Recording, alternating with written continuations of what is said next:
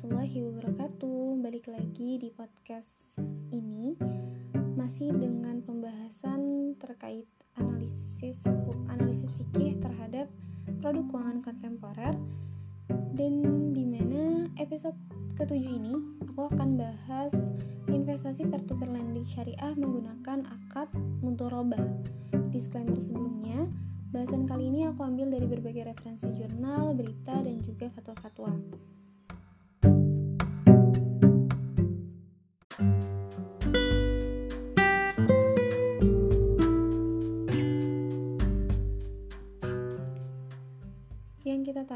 Industri vintage saat ini berkembang sangat pesat, uh, yang mana awalnya vintage di Indonesia hanya bergerak pada dua vertikal, yaitu pembayaran digital atau e-money, dan, dan pinjaman online atau peer-to-peer lending.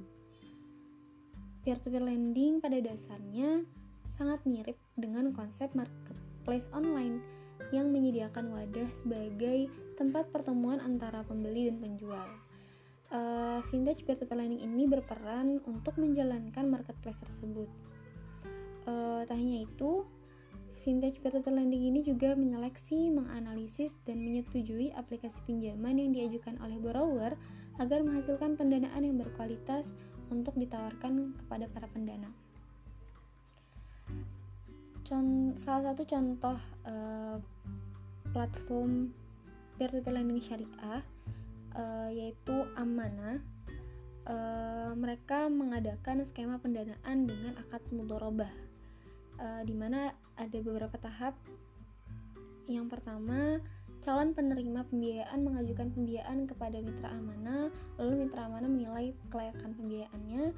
Setelah itu, uh, apabila dinyatakan sudah layak, mitra amanah mengajukan kepada amanah, lalu amanah melakukan penilaian kembali, dan setelah dinyatakan sudah layak, amanah akan mengiklankan pembiayaan tersebut di aplikasi mobile. Setelah itu, pendana dapat memilih pembiayaan tersebut uh, untuk diberikan pendanaan dari uh, eh, di aplikasi Mobil Amanah. Lalu uh, Amanah mentransfer dana pembiayaan ke rekening penerima pembiayaan uh, apabila penerima pembiayaan uh, mendapatkan hasil uh, penerima pembiayaan ini mentransfer bagi hasil maupun pokok pembiayaannya kepada amanah setiap bulannya. Lalu amanah menyerahkan bagi hasil kepada pendana sesuai dengan nisbah yang sudah disepakati uh, di mana pokok pembiayaan ini akan dikembalikan kepada pendana setelah pembiayaan sudah selesai. Sebelum menentukan hukum dari transaksi kontemporer ini, alangkah lebih baik kita tahu uh, usul fikih yang mendasari kegiatan kontemporer ini.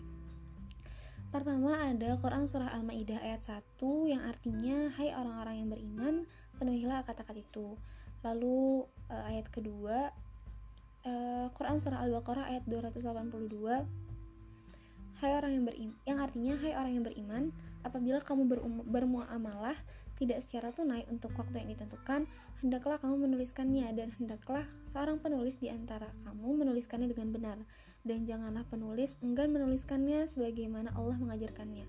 Maka hendaklah ia menulis dan hendaklah orang yang berutang itu mengimlakkan atau apa yang akan dia tulis itu uh, dan hendaklah dia bertakwa kepada Allah kepada Allah dan janganlah ia mengurangi sedikit pun daripada hutangnya.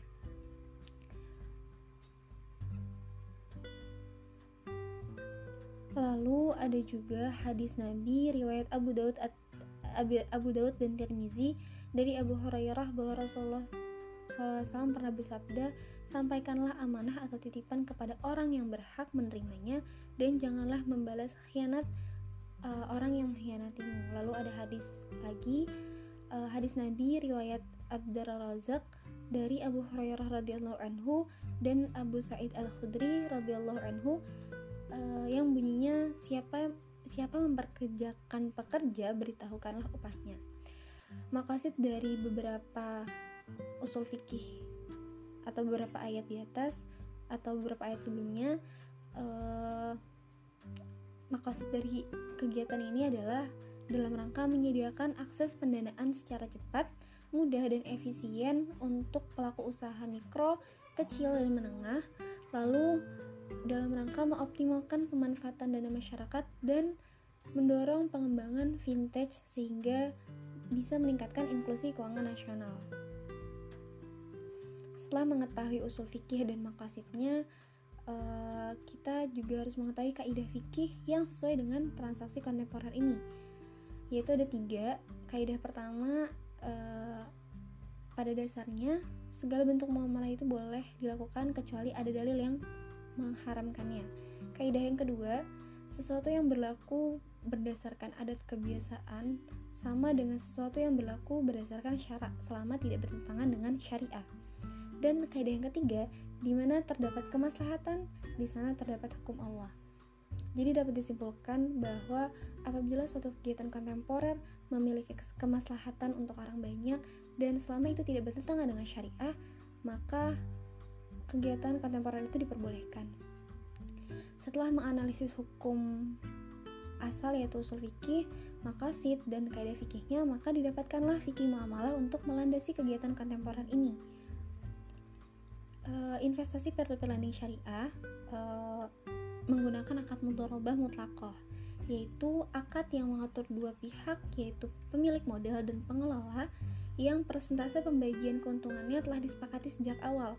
Namun, bila ada kerugian yang menanggung adalah si pemodal mudorobah mutlakoh ini adalah mudorobah yang tidak dibatasi jenis usaha, jangka waktu, dan atau tempat usaha.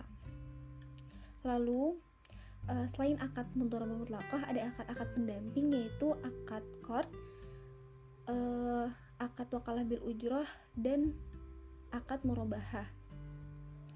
Uh, di kata-kata tersebut telah diatur dalam fatwa DSN MUI uh, yang pertama ada Fatwa DSN MUI nomor 67 tahun 2018 tentang anjak piutang syariah yang mengatur tentang ketetapan apa saja yang harus diikuti oleh peer-to-peer lending syariah.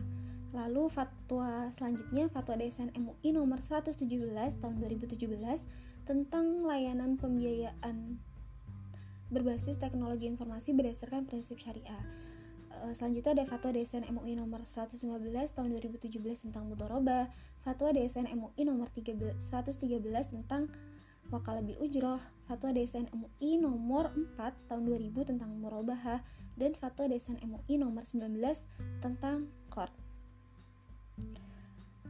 Uh, selain itu, uh, pembahasan terkait investasi peer-to-peer lending syariah ini juga pernah diberitakan dalam beberapa media online salah satunya media online Republika uh, di sini mengatakan bahwa potensi profit dari potensi profit lender dari investasi peer-to-peer lending syariah ini sangat besar di mana masa pinjaman yang singkat berkisar mulai dari dua pekan hingga maksimal 2 tahun.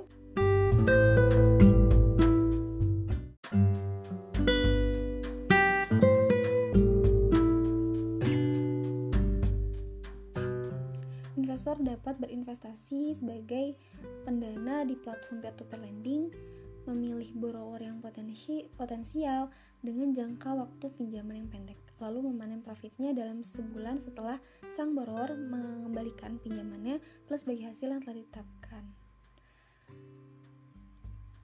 Melihat dari potensi profitnya yang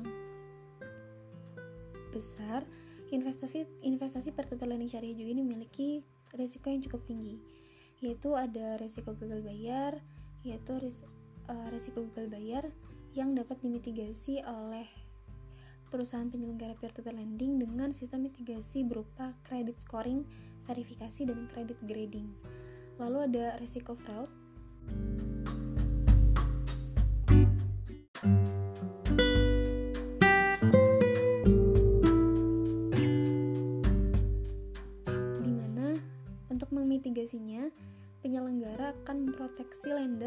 sistem pengaman dan manajemen risiko yang mutakhir. Lalu ada risiko resesi dan risiko pilot. E, dalam melakukan bisnis transaksi ini, penyelenggara pasti melakukan pemasaran untuk mencapai tujuan bisnisnya. Di mana strategi pemasaran yang biasa dilakukan oleh penyelenggara peer-to-peer syariah ini adalah e, proaktif dalam berkomunikasi dengan pelanggan, menggunakan layanan video, mengadakan event pemasaran secara virtual, uh, berfokus pada copy copywriting, memberikan promo menarik hingga meningkatkan tampilan media sosial.